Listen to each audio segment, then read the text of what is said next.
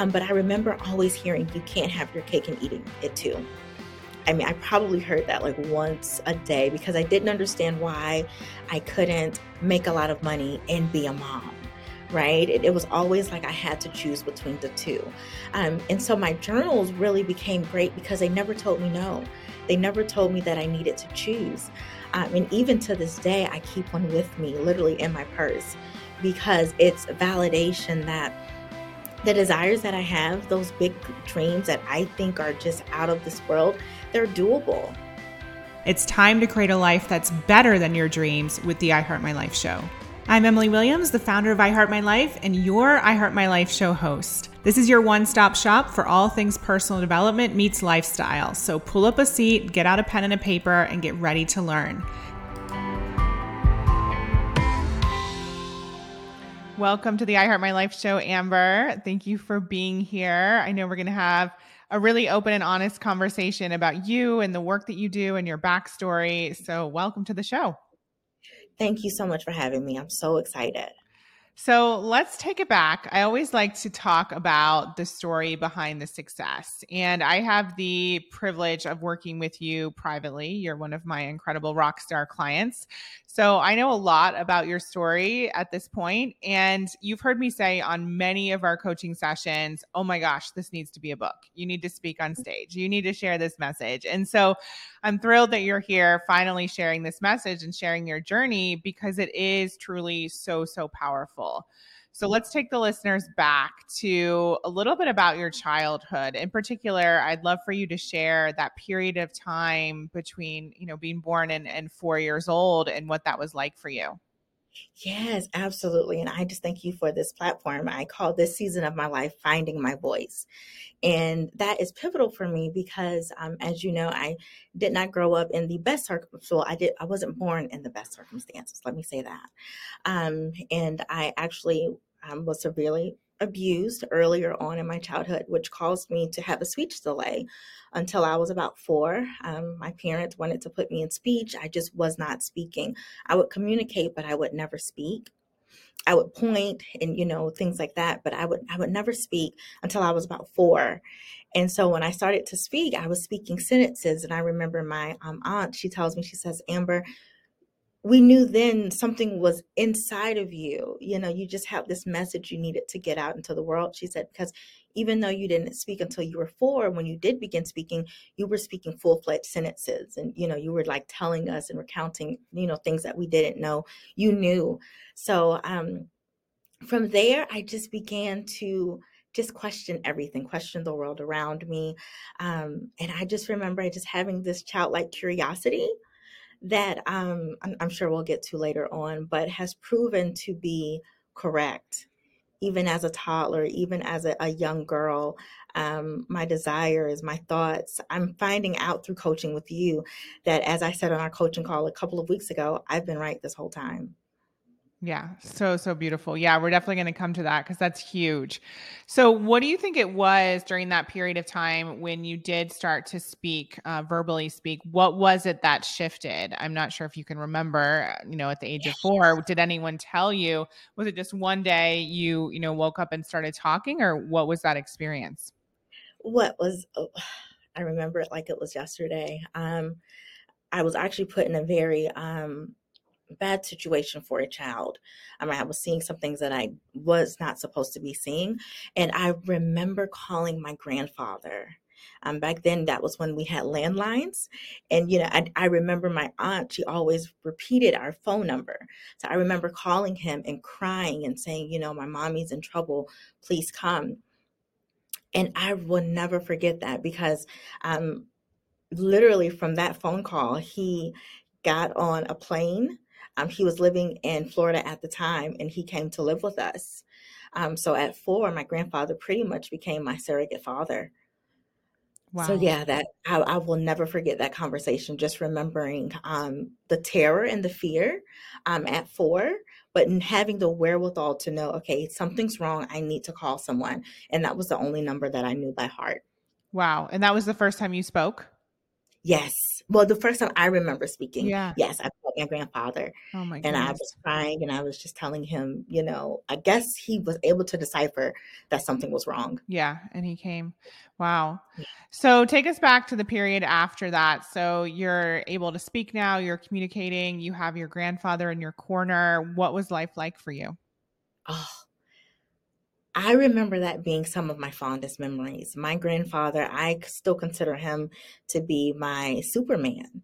He came in at a very tumultuous time in me and my mom's life. Um, my mom had me very young, so she was busy um, just wanting to live that young life, you know? So my grandfather was the one who gave me stability. Um, when my grandpa moved in, I finally got a bed. Most people don't know that I grew up living, well, I was raised sleeping on the floor. I didn't know children had beds. I thought that's what rich people had. So when grandpa came, um, he gave us that stability and he championed my curiosity. I remember just always asking questions, and he took joy in answering them. Um, he made me feel very secure and very loved, very, very loved.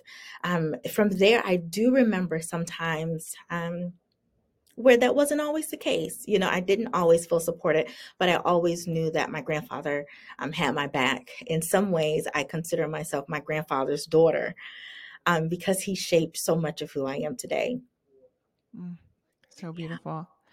And as you became, you know, as you grew up, as you became a teenager and and started to go through education and all of that, what were your dreams? What was it that you wanted to end up doing? Oh, so um, I've always wanted to be a businesswoman. I ha- have to find that picture. Um, but as much as I love my grandfather for giving me that security um, and just championing my curiosity, I do remember um, one time being scolded by my mom. Um, she was saying that, you know, you're asking too many questions, you know, you talk too much. And I'll never forget, Emily, she gave me a notebook and a pen and that what I didn't know it that was a very pivotal moment in my life as well because I began to doodle and I began to write. Um, and so earlier on, my aunt still has the photo. I drew myself as a stick figure, and I'm holding like this box, which now I know was a briefcase. And um, in the sky, I drew a plane, and I drew. Well, I wrote, "I want to be a businesswoman." Of course, it was spelled horribly. But even then, at say maybe five or six, I knew that I wanted to be a businesswoman. I wanted to be um, just one that really moved the needle. Um, and not just what I'm learning now through coaching with you, not just in business, but also in life. You know, um, from there, I've also wanted to be a writer because writing was just kind of thrust upon me. Um, and funny enough, I really wanted to be a meteorologist at one point. Love it. I wanted so badly to be on the news and telling people what to wear for the day, um, helping them prepare. Um, so yeah, it's funny because in some ways my life has kind of has kind of shaped out to be that way Yeah. outside of the meteorologist. Right, right. Maybe you tell your kids what to wear. Right. so one of the pieces I want to pull out from there is this idea of, you know, the journal. And in one of our sessions together, we were talking about, or you, just mentioned, you know, you always have a journal. And one of the reasons why that you've come to realize is because it never could basically talk back. It could never say that you were wrong or that you couldn't do it or put doubts in your mind with Mhm. that journal, you know, you were always right. You were always validated. Your thoughts were true. Can you talk more about that and how important that was for you growing up and obviously today as well? Absolutely. So I grew up hearing, um, because I was such an inquisitive child, I kept, um, I grew up hearing no. No was literally almost like second nature for my mom, for the for the people around me, outside of my grandfather. Um, but I remember always hearing, "You can't have your cake and eating it too." I mean, I probably heard that like once a day because I didn't understand why I couldn't make a lot of money and be a mom, right? It, it was always like I had to choose between the two. Um, and so my journals really became great because they never told me no. They never told me that I needed to choose. Um, and even to this day, I keep one with me, literally in my purse, because it's validation that the desires that I have, those big dreams that I think are just out of this world, they're doable. you know, that's literally my future self telling me or coming back into my present reality and saying, Hey, I've already lived it. You can do it. Like, let, let me really champion you and give you that strength because conditioning wise, I was never conditioned um, to believe that I could have both. It was one or the other. It was you were, um, from a money aspect, you were poor, but you were virtuous, or you were rich and you were greedy. Um, and I just never understood why I couldn't be both you know so yeah and you I, mentioned to me that that phrase have your cake and eat it too. You couldn't comprehend as a child why why would i not be able to have this cake and also eat it? That makes absolutely no sense.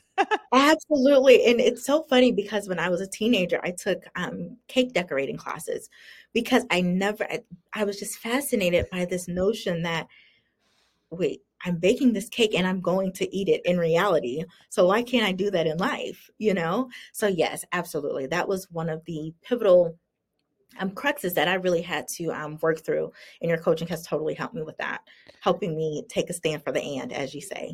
Yeah, that was a phrase that came to me uh, through Gina DeVee back in 2014 when I was in one of her programs. And she was big on that, you know, take a stand for the and. And it's definitely been something that's been woven into our coaching in a big way. So let's talk about that with people because I know one of the big things for you, of course, like we talked about, is following your dreams and being able to be a mom and be successful. You have a really successful career, you're building a business, you're a mom of, you know, three kids under what, four? At the time yeah. that we're recording this. So that's a lot. So you've definitely taken a stand for the end. And mm-hmm. one of the other components to this that I know was always at the forefront of your mind was race. Can you talk a mm-hmm. little bit about that? Yes. Oh my goodness. I love talking about this because it's truly in homage to my grandfather. So, my grandfather was biracial, um, and I grew up in the South. Um, which has very strong racial undertones. Um, and I just remember my grandfather never ever telling me to choose one or the other. You know he loved barbara streisand and he loved you know traditional r&b music. Um, but i do remember there being undertones around which one was better right? Which one was right so to speak. And so that created a dichotomy within me because I didn't know which one to choose, right? I, I always felt like I was never fully black, but I wasn't white either, you know? And so, in so many points in my life, I realized that I had to take a stand for one or the other. And whenever I did, I never felt totally aligned, right? Um, I remember mentioning in one of our coaching calls that for me, um, and this is my truth, I do remember very heavy racial undertones in terms of being a victim because I was black. You know, I was constantly reminded that hey you're a black woman and you know we don't do this or we don't have this because we're black. And i'll never forget one day um, i was probably six or seven my grandfather set me down because i asked him i said you know grandpa they're saying this but i don't understand why. Again right? Just my curiosity. And he said amber the way i see it you can do one of two things. You can see being Black as your Achilles heel and go through your life as a victim, or you can see it as your superpower. He said, and what, whichever one you choose today, it's going to shape the rest of your life. And I'll never forget that. I still have that um, notebook, oddly enough, of that day. That was back in 2000, right at 2000. So I was probably 10 at that point. And I remember saying, I don't have to choose. And of course, it helped to have um, the artist Michael Jackson. He had black or white. And that literally, Emily became my anthem. I would sing that all the time. I would dance um, to it because it was like, it doesn't matter. You know, um, even though my family wanted me to choose one or the other, I had cousins who constantly, and to this day, some of them still call me white girl um, or a valley girl. Some of them don't really have a relationship with me because I've taken a stand for the and. Um, and I've had to become okay with not fitting into a box, not fitting into a mold, not being a monolith, but really just being myself. Mm. And why do you think mm-hmm. it's so important? And it's not just your family, you know, we see this in, in other examples. Why do you think it's so important for people to have you pick one or the other? I think it's important for them because it gives them a way out. If I live my life thinking that I'm a victim, it's easy for me to categorize anything bad in my life being because I am that victim, right? Mm-hmm. It takes away some of the personal responsibility. And then it always gives me a big bad monster that whether I can quantify it or not, it's always that thing that I can blame it on. And no one will question me for it because of course it it's there. It must be real. And how have you wrestled with that? The, the fact that, you know, some of your family, you don't have a relationship with them because you're not black enough. Uh, you're not, you know, what they expect you to be. How have you been able to handle that? You know, it, if I'm being completely honest, it has been a journey. I mean, it still is a journey. Um, now that I am a mom, it's definitely, it hurts because I do have some family that they don't have a relationship with me. So by nature, they don't have a relationship with my children. Um, but it's been an act of resilience. And it kind of goes back to my journals always being my besties. You know, um, I've been able to have some kind some candid conversations, but it rears its ugly head sometimes because I am successful. Um, so for a lot of my family, they don't understand like how I've been able to do it, or it must be because she acts like this or because she talks like this, right? And it's it's been an uphill battle. I will say I do have some aunts who are finally realizing, okay, it's the way that Amber sees the world that has really given her credence to have the success that she has. It's the steps that she's taken.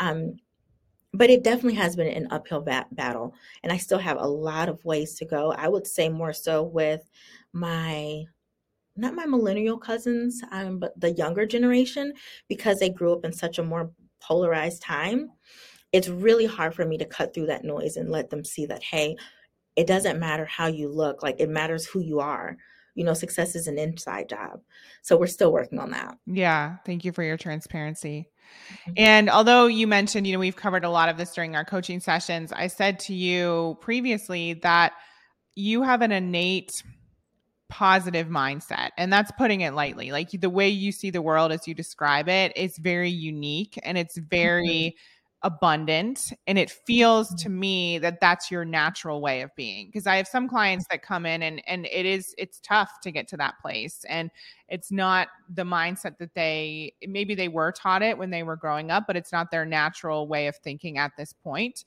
but i feel like for you there is a natural element of abundance to the way that you think and the way that you see the world and there's mm-hmm. also a naturalness to like you said your curiosity but also your relentlessness and refusal to take no for an answer. So I'm curious to know where does that come from? Ooh. How heavy can we get, Emily? we can go there. Oh no. That comes from in the womb. Um, so my mother and father were together as teenagers, and my mother was, you know, pregnant, but she her menstrual cycles were not um were not regular. So by the time um, she found out that she was pregnant with me, she was six months pregnant. She said, you know, Amber, I had no idea. Like, you know, I wasn't looking for my cycle because it was so um because it was so infrequent. Um, and she said, and Amber, my first immediate immediate thought was to have an abortion. She actually went to the clinic um, to terminate the pregnancy, but she was too far along. Um, and so because of that, she couldn't, you know, and she didn't put me up for adoption. She had a, a great tribe. Um, but I think that resiliency comes from innately kind of knowing that I, I, I wasn't really wanted and so feeling like i needed to prove myself and in every turn of my life you know i'm realizing that i won't say i was a mistake but i was definitely not planned right and so because of that um, and just being you know very very cognizant of the fact that some women are not you know and and I get that but being being the product of it I have a very different you know um, way of seeing it. And I think that's really what has birthed this natural resiliency because I see myself as being a survivor. You know I think every single day that there was a chance where I couldn't be or, or, I wouldn't be here, you know? And so because I see my life through that lens, it gives me almost a burden to make my life mean something. Um, and even as a child, because I was innately aware that I was not wanted, it created in me a longing to be accepted. Um, a craving, almost an obsession um, to make people feel better, to make people feel my love and my warmth, almost to just prove that I deserve to exist. You know, and so because I've lived my life in that way, I think I've naturally just built this. It's not that bad. Mm. You know, it, it, we can always figure it out. We can always um, champion a solution. But I think that's where it comes from. Just understanding that I didn't have to be here. And since I am here, I have to make my life mean something. Oh, that's so amazing. And and thank you for being so vulnerable with that. That always pulls at my heartstrings thinking about obviously, you know, you knowing as a child that initially you weren't planned or wanted. You know, I can't imagine growing up knowing that and mm-hmm. coming out on the other side as strong as you are. And at the same time, I know you've done a lot of work around this, especially mm-hmm. with having your own daughter. What did you do to process that? To prepare mm-hmm. yourself for motherhood of your daughter? Yeah, so it's so I'm loving this question, Emily, because when I had my sons, I had I have three. My daughter is my third. Um, when I had my sons, it didn't rear um, so it didn't come up for me as much but when i found out i was pregnant with my daughter it definitely definitely sent me down a spiral. So um, i got some therapy and journaling became my best friend as well. Um, and i really found that talking about it um, because up until when i was became pregnant with my daughter no one really understood how i was really suffering in silence. You know, my journals knew, but they they would never tell anyone. Um, and so, what I really had to do was come face to face with those demons, so to speak, um, of not feeling love, not feeling wanted, um, because what I realized I was doing in more ways than not, anyone who did love me, I saw that as they did it only because they had to right? They did it out of obligation. I mean, even with my children, I, I was thinking, well, you have to love me. I'm your mom, you know? So, really doing the inner work of, sorry, Emily, um, doing the inner work to see that I was worthy of love um, and not out of obligation, but out of pureness of who I was. Um, as a woman, as a being, as a human, that I was worthy of love. I was worthy of kindness um, because growing up, I just never felt worthy enough of that. Mm. Yeah, that's a lot. It's a lot. Mm-hmm. It's so interesting what babies bring up for us um, and the opportunities that they bring for us to heal and to step into our true self. And I know one of the things that you've uncovered recently is that you were right all along about so much. And it's really interesting because so many of the conversations I'm having lately are about returning to who you really are and your true self mm-hmm. and tapping into that inner child who had such a knowing and such a curiosity and such a vibrancy that a lot of us lose as adults. So, what are the things that you knew all along that you were right about? Oh my goodness. I've been right all along that you can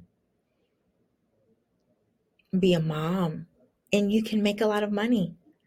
Um, I've been right along, you know, Emily, something that I never talk about um, was my longing to be a mom of three, specifically two boys and a girl at the end. So my mom had three, she had two girls and the boy at the end. Um, and I wanted to do the opposite of her.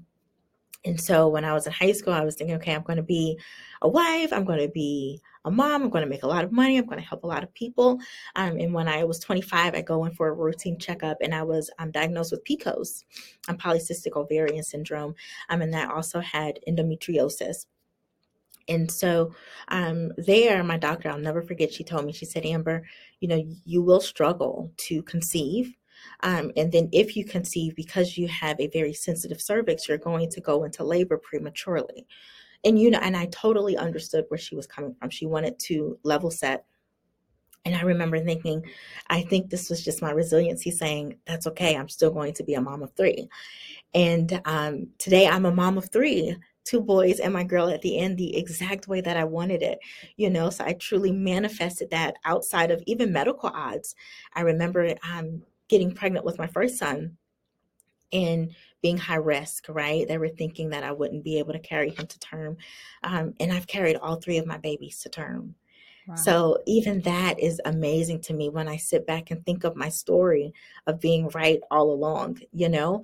Um, another area I would say where I've been right all along is that um my my dreams, my desires, um, and speaking. You know, I love to speak now, which is very funny because I didn't speak for the first four years of my life, and my first time speaking was, you know, for something not so great. Um, but I've literally been able to coach um, really young women in college. I'm sorry, that's what I do in my nine to five. I coach them into jobs and careers and technology.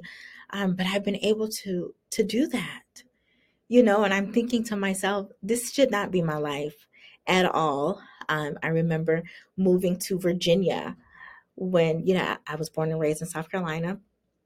And this was another thing. It was almost like this is just what you do. You get a job at the call center and i'm not speaking bad about anyone else. Um, but i followed my my family's path and i just remember thinking this is not for me. You know i um, had my degree i got the call center job like everyone else and i remember thinking this isn't it and so i set my sights on somewhere outside of the state because i knew i needed to be almost away from my conditioning from my circle this is why I resonate so much with your move to London. It's like you just knew that there was something more for you, right?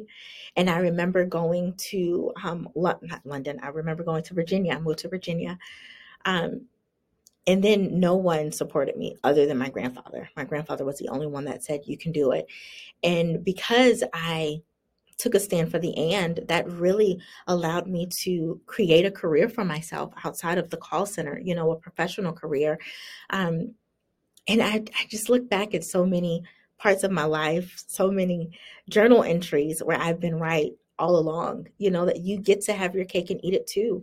Today, I'm a wife, I'm a mom, I'm a professional woman with a great career, and I'm building an amazing um, brand, an amazing company. Oh, so, yeah. full body goosebumps. So good. So I'm sure everyone listening is like, yeah, this woman needs to write a book. so let's talk about that that last piece because you and I have a lot of conversations about the dichotomy between uh corporate life and starting a business and how can you do both and oftentimes when you do have something stable and it's lucrative and you're doing really well it's like that business and that dream, it becomes optional. Whereas those of us like myself who've never been in that sp- space, I've always been an entrepreneur. It's like we got to make this work because there's no fallback plan. And so there's that level of motivation that might be a mm-hmm. little bit different compared to what you've experienced. So, yes. can you talk about that for anyone listening? Because I know there are a lot of people who want to start something but haven't yet, and they might be in a similar position where they don't actually have to, um, but they feel something calling them. Yes, absolutely. That's a great question because uh, for the longest, um, I felt like I've been stuck between my job and my dream, right? And to your point, because the job is so stable, it almost makes the dream optional. And so, what you've really been helping me with is really connecting with the why, right? What is the why greater than the money, greater than the stability? What is it? And for me, it's the freedom and it's the fulfillment because I've just learned that no career is going to fulfill me quite like my calling and you know my purpose which is like coaching young women into their next level. And i think that's really what has helped me really stay grounded in the mission is that fulfillment aspect of it. Um, i think so often particularly women with careers we're looking for that dream job right? We're looking for how who do we connect with? What organization do we partner with? Um, who do we connect with on LinkedIn, things like that. And really, coaching with you has helped me realize that you don't really land a dream job, you kind of create it, right? And so that's what I'm in the stages of doing is creating um, that thing that really marries the financial aspect of it and also that fulfillment, that purpose, that alignment as well. And it's so interesting to think about you, you know, just starting this brand because I don't see that because you've essentially been doing this work inside of your job for many years. And you've been doing this work personally for many years. And so mm-hmm. I think that's what a lot of people also think. They think, well, I'm going to be starting over. I'm starting at the the you know, the beginning. And. I don't think that's true because you're taking everything from the past decade and bringing it into the work that you're doing. And you've mentioned to me many times that there have been people within your role who were like, Amber, you need to be do, do more speaking. You need to be more like you need to coach. You need to start this brand. And everyone mm-hmm. can see it. And you know, it just it just takes um like you said, connecting to that why and connecting to that deeper meaning especially for people where the financial gain is not necessarily you know the, the, most important piece of the puzzle whereas it is when people are you know that they don't have any sort of fallback plan like i was saying. Um, so that connection is so so important. But i just want to speak to that because there's so many people who think that they are like a complete newbie but that's normally not the case at all. Absolutely not. And sometimes i do think as you said it takes other people's really championing our brilliance because we're so close to it. I often say it's hard to see the picture when you're inside of the frame, right? So, because we're doing it every day, day in and day out, we don't see the brilliance in what we're doing. And to your point, I've been coaching um, college seniors for years on how to land you know their roles in cybersecurity and technology i've been a project manager and so for the longest i thought even in building my brand, I thought that I had to do something completely outside of what I was doing in my nine to five. Um, I've tried health coaching, I've tried relationship coaching. Um, and none of those really panned out. And now that I'm really focusing on what I'm doing in my nine to five, does it come easy to me? Um, because I don't feel like I constantly have to code switch, right? I'm not choosing between professional Amber and coaching Amber. I'm doing what I'm naturally doing in my nine to five just for me, you know, just for my brand. And so I would definitely just encourage anyone who is in corporate and who really has that longing of doing that something big. I always say that what you're getting paid for in your nine to five, you're already good at. Someone's already paying you, you know, 50K or more um, a year to do that job. Why not just stop there? You know, to start. Yeah. You know, and I know that Les Brown says it's the start that stops most people. Mm. And for me, that has been something that has really gotten in my way, just that imposter syndrome, um, even fear around my coworkers finding me out, you know? And because of those things, I kept myself stuck. I kept myself limited into this box. Um, but now that I've gotten started, it feels so aligned. Um, creating content, promoting, all of it feels true to me because I think now that I am really building a brand around myself, right? It's so much easier to do something that you're already doing, but for yourself. Um, and that's what I would absolutely say for anyone in corporate who's looking to kind of step outside of the corporate niche. Just start with where you are and build something around that. And I know you said to me the other day, you tell your clients to be the content. And I thought that was so brilliant because, again, that's another stumbling block for people. Well, how do I create content? How am I going to be constantly creative? Uh, you know, all the question marks around marketing. So, can you talk a little bit about that? Yeah, absolutely. You know, um, I came into coaching thinking that there was one way to do it. And so I most um, of the women in my niche they didn't have lives like me so i felt like i couldn't be completely myself. But now that i'm sharing the fact that i'm a mom and i work nine to five sometimes i post instagram stories literally working in my office you know? And it connects because most people you know that well the people that i'm called to connect with it's their reality as well. So it's not more so thinking about the content, it's filming myself when I'm in dance class and then putting text around, you know, around that. And it's really helped me see that you don't really, I'm not choosing a niche anymore. Like I am the niche, right? Um, some people will be connected to me because they're corporate. Some people will be connected because they love dance or because they're moms. Um, and so just really bringing my full self to my brand it makes content really effortless because I'm no longer thinking about it. I'm just being it. Yeah. And you you always come across to me as somebody who is um so confident and so sure of herself. Tell me, is that have you always been like that or is that something that's been generated and if so, for those listening who need to get some confidence, how did you do that? Yeah, so it's definitely been generated and thank you so much for that great compliment. Um I would say for me, it's always been a mind over matter type of thing.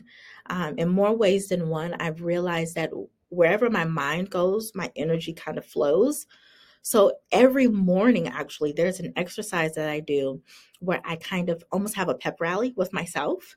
And I tell myself that, you know, I can get my to do list done, that I can have great meetings, I can have great client calls. And so I'm really telling myself that before any anything has the opportunity to tell me otherwise i'm telling myself that i am great i'm magnificent almost doing my affirmations right? And then from there it's almost like my days become self-fulfilling prophecies because i'm just naturally going to move in that direction of success. I'm naturally going to move in that direction of confidence.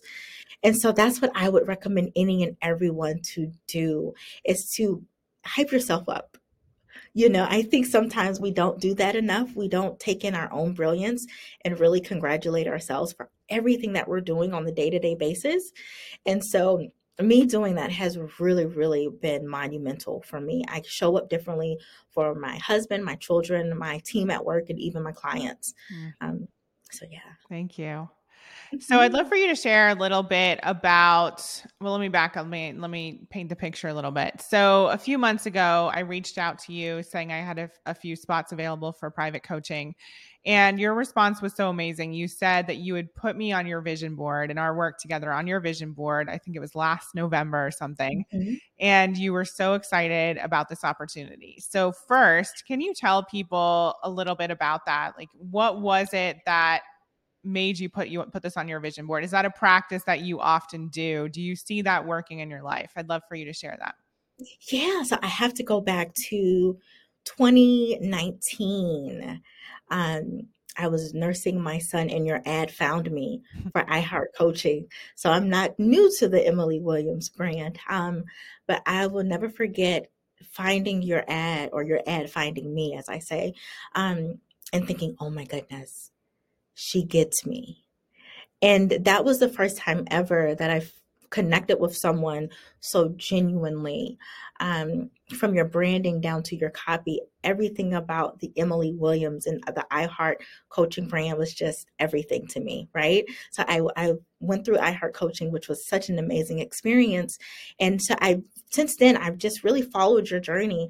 And it was, I still have it in my phone. It was November 22nd, 2022 talk about angel numbers, wow. right? Mm-hmm. And so I have an Apple Notes in my phone and it just says a list of my desires. So, what I typically do at the end of the year before I do my vision boards, I list out my desire. And then from there, I will create my vision board, literally. So, um, it would have been so for you, it would have literally been a picture of you on my vision board. Um, and I literally wrote down, I really want to be coached by Emily and I want to meet her in 2023, which for me, that was big because you were pregnant, you were expecting, and I didn't know what your coaching practice was going to look like after you had the baby. Um, so for me, it was just like, okay, I'm just going to put it on there because that's truly my desire. And so when you reached out to me, I literally wanted to just cry because it was really like the universe proving that I've been right this whole time, right? It goes back to that, that my desires are valid. And not only valid, that they can truly come into fruition. You know, it was that synchronicity, um, as people say, and I had never really experienced it um, as I had in that moment when you messaged me. Yeah, so good. And the reason I wanted you to share that, obviously, people love to hear about your experience and our work together, and we can talk more about that in a second. But I want people to understand like how possible this really is and how easy it is to bring what you want to create into your life. Amber literally wrote down her list of her desires super easy, super fun. a lot of people mm-hmm. avoid that because they're worried about being disappointed. You know, what am I going to do if this doesn't actually happen? Then putting together a visual to focus on, like a vision board or something like that, or a Pinterest board, and continuing to hold the faith and believe, even if it seems crazy because the person you want to work with or whatever the scenario is isn't even, you know, available at the moment but continuing to believe and put one foot in front of the other. And I'm not sure what your practice was in terms of how much you looked at that or how much you focused on it, but I actually don't think you need to be looking at it every single day. In fact, you can just develop the belief and then just kind of let it go. I know a lot of people have manifested dream houses and then years later they're like, "Oh my gosh, this was the exact house on my vision board." And they kind of forgot, so to speak. But I actually mm-hmm. think that sometimes that's healthy because when you aren't so obsessed with it, like there's a level of calm and assuredness that this could happen versus mm-hmm. I need to try and force this to happen by looking at it every single day. Does that make sense? Absolutely. Yes. Well said. And to your point, um, for that desire to work with you, I kind of did put that off because I, again, I didn't know what your books would be looking like. So I was thinking more so um, like the last half of this year, maybe, you know? So absolutely putting it out there and just letting it come to you. Mm-hmm. Yeah, so beautiful. And then the other piece of this that I want to highlight is when you signed up with me, you said I'm I was so excited to transfer you this money, like something along those lines. And I'm sharing this again because for the people listening who want to attract their dream clients, I want them to remember that there are those people out there in the world because I think so often we feel like we're taking money from people or we can't charge for helping people and there's so many just negative thoughts around sales in general, especially people who are just getting into to entrepreneurship. But there are those people out there who really want to work with you and who are saving up and who will be so excited to make that payment. And everyone deserves to have that experience. And it can be challenging in the beginning because you're just kind of taking whatever you can get. But I wanted to share that because I think it's so refreshing. And obviously, I, I really appreciated you telling me that. It, it, made, it was music to my ears. Yes, no, it was literally so exciting for me. I remember the day like you sent over the information, I canceled my meeting and I drove to the bank like right then and there. I was so excited. I'm like, "Oh my goodness, my desire." Um and you told me that there were people who had me on their vision board. Um I think on one of our first yeah. um, coaching sessions and that moment came full circle for me a few weeks ago. I was speaking at an event and someone came up to me crying and she said, I'm your people. Like, please coach me. And I remember like tearing up in that moment because it was like, someone feels about me how I feel about Emily. Oh. And that was literally, I'm going to, I'm going to get choked up. That was amazing because the work that you do, Emily, in the lives of women and men every day, it cannot ever be overstated, right? And so to have that type of impact on someone else that you've had on me, it was just beautiful. And it really shows the ripple effect of coaching. For sure. Yeah. And there are people who right now admire you who might not have the guts to speak up or reach out this second. And I think that's also something we need to remember because so often it feels like things aren't happening and where are the clients and is, is what I'm doing, does it even matter? Am I making an impact? Should I keep sharing on social media? But you never know who's putting you on your vision board literally right now. Yes so good. And for those people who have the vision boards, remember you can fast track it. You don't need to wait six months, a year, 10 years. Like, let's really compress the timeline, and getting the support that you need often does that. So, before we close off, can you share a little bit more about the results that you've experienced in our coaching container thus far? Yes. Oh, my goodness. So, in a short word, life changing. um, more than anything, more than the strategy, um, more than the amazing um, conversations that we have, I have discovered my voice again. And I'm gonna going I'm not going to cry, but because I was conditioned at such an early age that my voice didn't matter or I talked too much, um, you've helped me discover my voice and to not just discover it, but to stand in it. And I think that's really, really critical because some people, when you, we find our voice, we tend to run from it, right? It, it can be very heavy. Um, so, in standing in my voice and standing in my truth, I've been able to create content effortlessly, um, which is attracting my ideal clients. Um, there, it's attracting the opportunities. I can't tell you how many times people have reached out to me in just a few short weeks. You know, and I've, I have been telling you um, for podcast opportunities, for live speaking events. I mean, even professionally um, I had literally have coworkers coming up to me saying, Amber, like, why don't you do this for yourself? And little do they know I am, you know? And I would say that it's been a full on life changing experience. I'm having much more thoughtful and candid conversations with my husband around the support that I need. I'm talking more openly about my dreams and my desires, which would never happen um, up until really our coaching, most of my desires have lived in my iPhone or in my journal. And so now I'm able to own that voice and say, hey, what are we going to do when? Right? Not if. I've really started to change my language around my desires. They're no longer an if, they're a when. You know, I'm calling them into my reality now. Um, so, yeah, I think in a short word, just life changing, it's been everything that I thought it would be and more.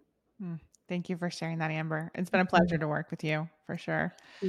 So, before we get to the final question, where can people find you online? Yeah, so it's a bit of a mouthful, but it's Amber Black Coaching. Um, I'm on Twitter and I'm on Instagram, more active on Instagram. I'm on LinkedIn if you are someone that's corporate. I am on LinkedIn as just Amber Black. Um, but yeah, also my website is amberblackcoaching.com. Beautiful. So, what is one way that people can create a life that's better than their dreams and far exceeds their expectations? that's such a great question. I would say one way would be to completely own who you are. I think that more often than not, we're conditioned to be a monolith and to conform. Um, but the brilliance is you taking up all of the space um, and being much too much, as my grandfather would say. He'd say, you know, you're much too much. And so owning that you get to be all of the things, right? You get to really have it all. And I think that really comes from you making the decision to take up the space, to own who you are, and to truly pursue everything that you desire. Um, one thing that you've helped me realize is that my desires aren't so far away. Um, I think in a coaching call, I said, you know, I've been thinking that my de- I, I'm in North Carolina, and I've been thinking that my desires were in California, like they were so far out, right? And you've helped me realize that no, they're almost in like Virginia, you know? So just really calling them in, but it all starts with that decision to really pursue it and make it a non negotiable. Thank you so much. Amazing. Well, I feel honored to know you and to be able to connect with you weekly and be a part of your mission. Thank you for sharing so vulnerably here with all of us and for connecting and um, just for being an example of what's possible. So excited for what's to come. Thank you. Thank you for everything, Emily.